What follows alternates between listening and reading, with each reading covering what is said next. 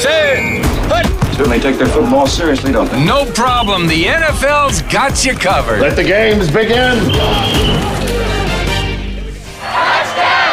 Hello, and welcome to the Touchdown Talks podcast. Thank you for listening. This podcast is hosted by myself, Spencer Taylor. The purpose of this podcast is to talk NFL football as well as other football all year round, including during the off season. Without further ado, welcome to today's episode. Touchdown! All right, welcome on into Touchdown Talks. This is going to be a quick episode.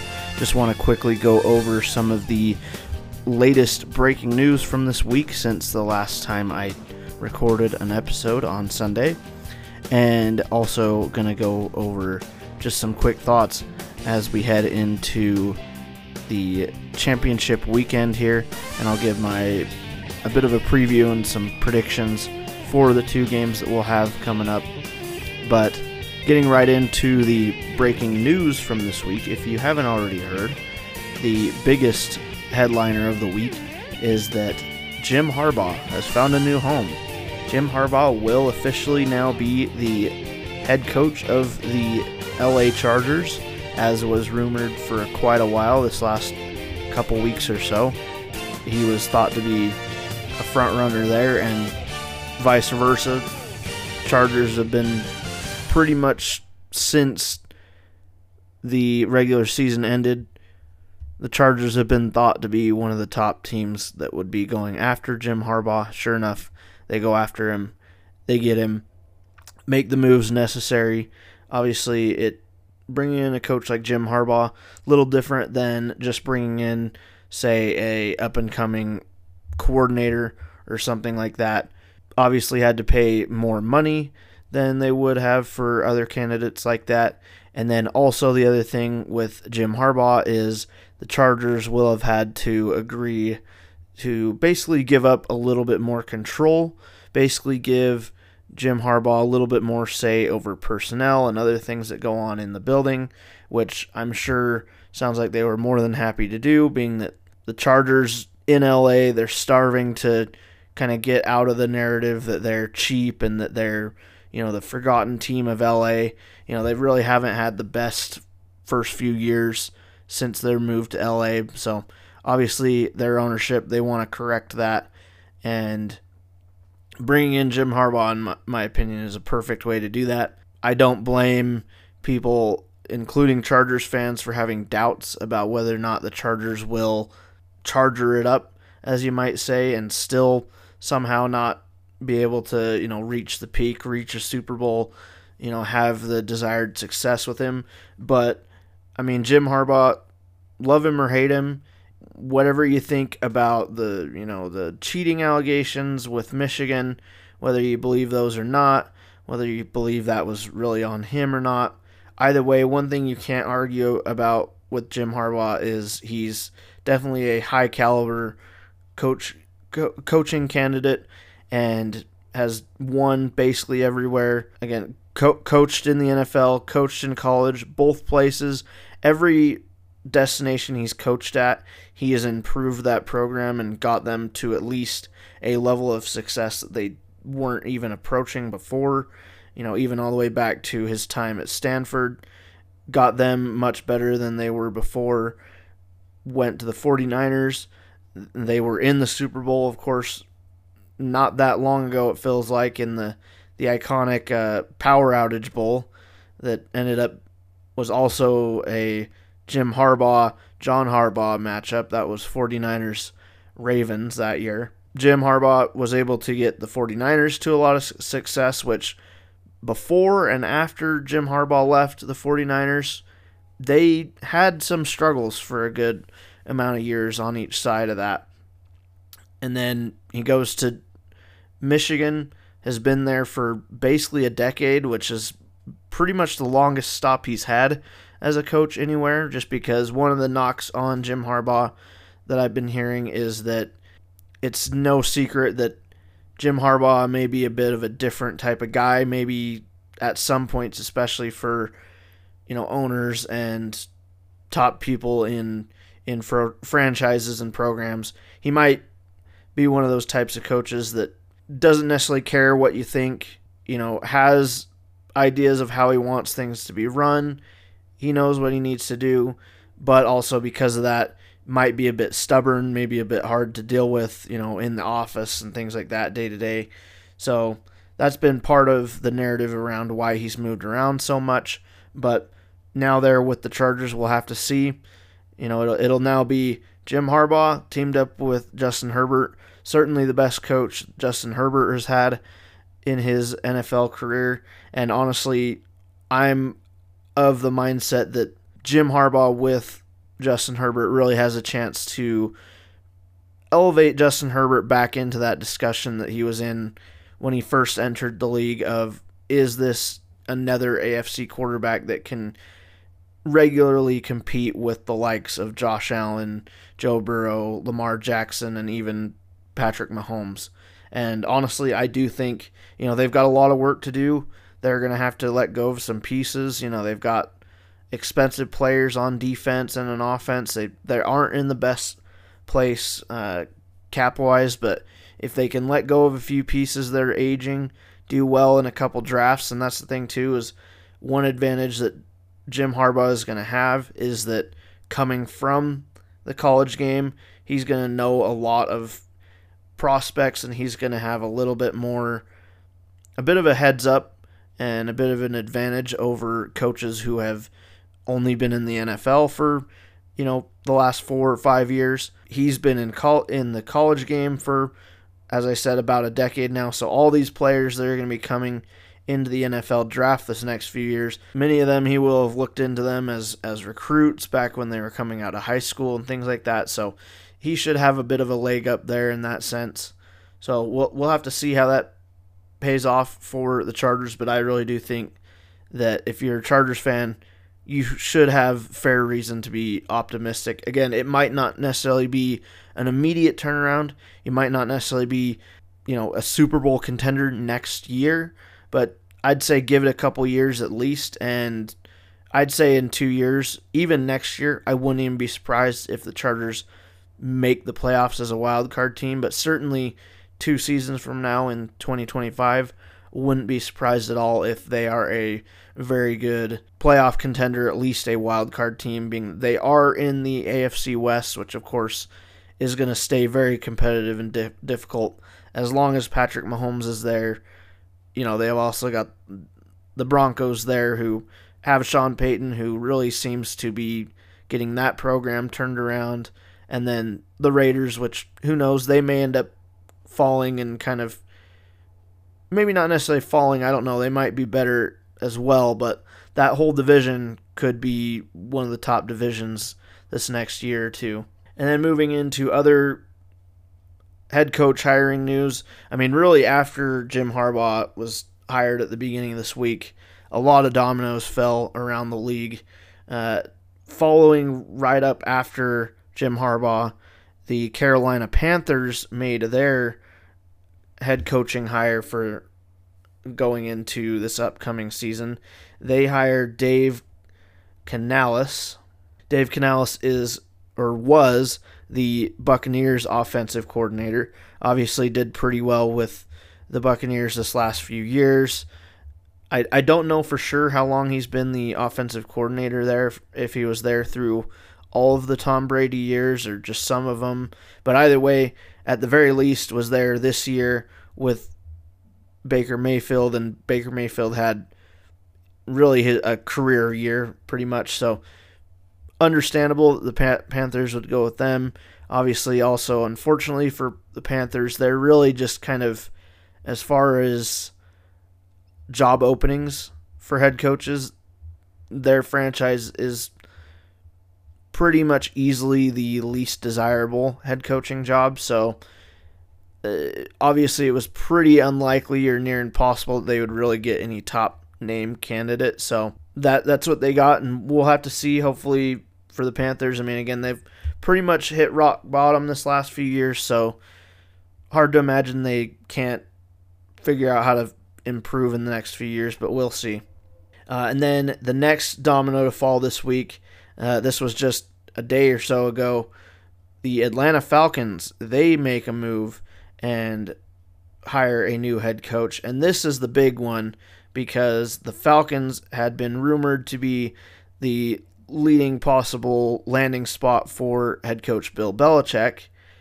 However, instead of going with Bill Belichick, the Falcons have hired new head coach Raheem Morris, who was the offensive coordinator for the Rams. And obviously, that speaks to itself. They, they had a really good year, really outplayed expectations this year. And so, yeah, that, that move makes some sense you know, and and the the rumors around Bill Belichick and the, the Falcons, in some ways it felt weird, but there was enough around it that it does sound like those rumors were legit. From what I've been hearing from NFL insiders today, it sounds like the sounds like Bill Belichick. Most of the interviews and meetings he's had so far with the Falcons were with the Falcons owner, and sounds like the owner of the team was really interested in the idea of bringing in Belichick. Sounds like, you know, some of the rest of the front office was into it as well, but with Belichick, kind of similar to Jim Harbaugh, Belichick kind of demands and is going to be demanding of any team that takes him. He he wants control of personnel, and that's the problem. Is I think most sports talk show uh, broadcasters and people that I know and trust, and I would agree, most have the same sentiment that as much as you respect Bill Belichick, Belichick as a coach, you know, it's really hard for any coach outside of these ones like Jim Harbaugh who have success and are coming right out of the college game, you know, where maybe for the next two, three years they've got a little bit of a leg up on knowing college players better with Belichick, the problem is, is yes, he's got the success as far as rings and things like that, but since Tom Brady left, the Patriots obviously weren't very good at all. That's why he's not with the Patriots anymore. And really, the last three or so years, really even more, even before Brady finally ended up leaving, they've just become more and more incompetent looking on offense and just especially as far as the, the problem with giving Belichick the keys to personnel is he with the Patriots, he was controlling their drafts the last few years, and they just they've never drafted offense well at all. Never had I mean, as far as Pro Bowlers that they have drafted, they've had a, a Pro Bowl punter, and that's about it to speak of. So really, if you bring in Bill Belichick, the other thing is too it's likely not going to be a long term deal, so you know you kind of want to see if you know you can make it work for two three years. Hopefully, have some success. But best case scenario would be bring him in for a couple years, convince him to let somebody else run personnel. He runs the coaching, especially on the defensive side, because that is what he's really good at. And then you might be able to have success. But, anyways, because of that, Falcons not enough agreement in the front office, so instead they go with a younger, more new coaching prospect. And then the final news I wanted to go into for the second. I do have some more news here in a bit, but the other news that came out for this week is that the Chicago Bears did hire a new offensive coordinator, and they hired the offensive coordinator from the Seattle Seahawks. So he's going to be coming over, and that offensive coordinator is Shane Waldron. So he will be the new offensive coordinator with the Chicago Bears. And I was also hearing today, don't know if it was made official yet or not, but it sounds like with him is coming the Seattle Seahawks quarterbacks coach. He will be joining the Bears, I believe, which makes sense. Oftentimes, if you have a you know, a head coach or coordinators make moves, oftentimes assistant coaches that are below them will follow as well. So, offensive coordinator from the Seahawks coming over, also with the quarterbacks coach. So, that makes sense. And as a Bears fan, kind of hard for me, in my opinion, to really read into those two hirings too much. I mean, again, it's still huge question mark. What are the Bears going to do? at this point, are they going to obviously Eberflus is staying, at least for this year. Under Eberflus, how are they wanting to move forward? What what is the plan between him and Ryan Poles? And obviously, in the offensive coordinator coaching search, it sounds like they did talk to candidates about that whole conundrum. And I don't know what the decision is, but either they'll trade away Justin Fields and draft Caleb Williams or maybe another quarterback later, or they'll keep Justin Fields, trade back in the draft. And in that case, if the Bears do trade, or if the Bears do keep Justin Fields, I'd like to see them maybe trade back just a couple spots, grab Marvin Harrison Jr. out of Ohio, who's he's being projected to go in about the third spot in the draft. So, you know, trade back, get him, maybe gain, you know, another late first round pick or something like that. Uh, or you know an extra second. I mean they would they would get a lot of picks for moving back. So you know get Marvin Harrison Jr. there, and then you know next go to building up the interior offensive line, and then also a lot of the holes that are there on the defensive side of the ball. And being that Eberflus is a defensive coach, likely will be able to have success with drafting successful defensive players. So, also wouldn't be surprised if the Bears do go somewhat heavy early on on defense, but we'll have to see there. Uh, again, as far as the hirings for the head coach and or for the offensive coordinator and quarterbacks coach, hard to say. You know, hopefully you know, again, whatever quarterback the Bears end up with, I hope that they can, you know, get the best out of them. You know, it, it's just unfortunate the Bears have had a notorious history of just not having any quarterbacks pan out, no matter how good of a prospect they were coming into the league or where they where they were when they came from another team, and yeah, and, and a lot of the times the coaching has been part of that. Just never having the greatest coaches. And again, this is part of why I've said it before.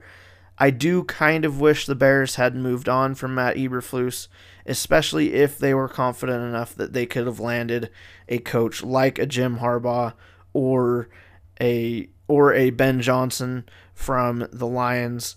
You know, an offensive minded coach would have been great, especially if the Bears could commit to keeping them for at least three ish years or whatever, just at least long enough to give the new quarterback or even Justin Fields and another quarterback if you need to draft one later, give them time to develop under an actual offensive coach and steady coordinator spots and things like that. But nonetheless, we're moving forward with Eberflus, so I'm gonna, you know, I'm gonna support the Bears. I'm gonna cheer for Eberflus, hope for the best, and and you know, to the credit of Shane Waldron and that quarterbacks coach. Again, I don't know too much, but I mean about them, but at least I know they've they've been with the Seahawks in the most recent couple years, and I think part of the draw for the Bears with them is that it sounds like Shane Waldron, his offensive scheme isn't too much different than Luke Getsy, which kind of sounds like a bad thing as well, especially if you stay with Justin Fields you know, who's to say it's going to really improve? But to be fair, the other thing I could see being an argument for their hiring is that they did, you know, this year he regressed a little bit back to what he was before, but sort of this year, and especially in 2022, in that season, they really did get Geno Smith to outperform expectations there in Seattle the last couple years. So, you know, really being that Pete Carroll was there more of a defensive coach himself. Maybe a lot of the credit for Geno Smith playing the way he did goes to the offensive coordinator. So if that's the case, if he really he and the quarterbacks coach, if they really are that great with quarterbacks, who knows? This might be a good surprising turn for the Bears franchise, which I'm all down for if that ends up being the case. Now that I've had my time to rant on about the Bears. Let's go right on into the conference championship matchups, and I'll just give you my quick thoughts and bit of predictions. I don't know. I don't even know if I want to call them predictions, just because I honestly don't know what to confidently predict.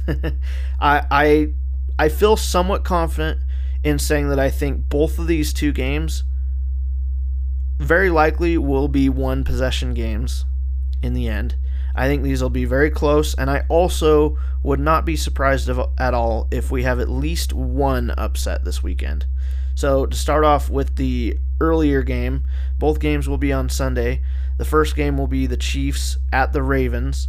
Currently, the Ravens are favored by four points. That's been the line pretty much all week. Hasn't really moved a whole lot. At some sports books have moved it down to three and a half at times, but currently it's at four in most places. And I think that's honestly four is at a number where, in my opinion, I would prefer to take the Chiefs covering. Not necessarily confident that they'll win, but at least as far as betting on it, I'm willing to, with the number at four, I'm willing to bet that the Chiefs can keep it within less than that. So I really do think this this Chiefs Ravens game feels like one that could either be low scoring or surprise us and get higher scoring in the end. But I think it'll be a very close matchup. These two teams also have very great historic kickers. Obviously Justin Tucker, and then for the Chiefs, Butker is also a really great kicker, so that could play a factor for both these teams who have some of the best quarterbacks in the league right now in Mahomes and Lamar. You know, Mahomes really the best quarterback in the game right now, one of the best to ever do it. Lamar likely going to end up being the MVP this year, and he's played really well this year as well. And if he does win the MVP, this will be his second. And Mahomes, to his credit, has two MVPs as well. So, two really great quarterbacks, really great defenses on both sides. They both have great players at so many similar positions. Both have great tight ends, uh, you know, really Hall of Fame level tight ends. Both have some great defensive players as well. And, you know, just stars everywhere. So it'll be a fun game if I have to pick this game, I will say just to kind of go along with my playoff predictions before the playoffs started, I'm going to predict the Ravens to win it. I think it'll be close and I'm going to solidify my score prediction here in the next couple days, but say for now, I'll say it ends at Ravens winning 24 20 no yeah 24 21 something like that. Uh, but yeah i think the chiefs keep it close. Moving to the second game that would be the lions at the 49ers i think the lions will keep this one close. Currently and for most of the week the 49ers have been favored by seven points and i think this one this one's one that i think the i think the 49ers will ha- they've they've got a chance to end up making this a two possession game, but I really don't think so. I think this Lions team is different.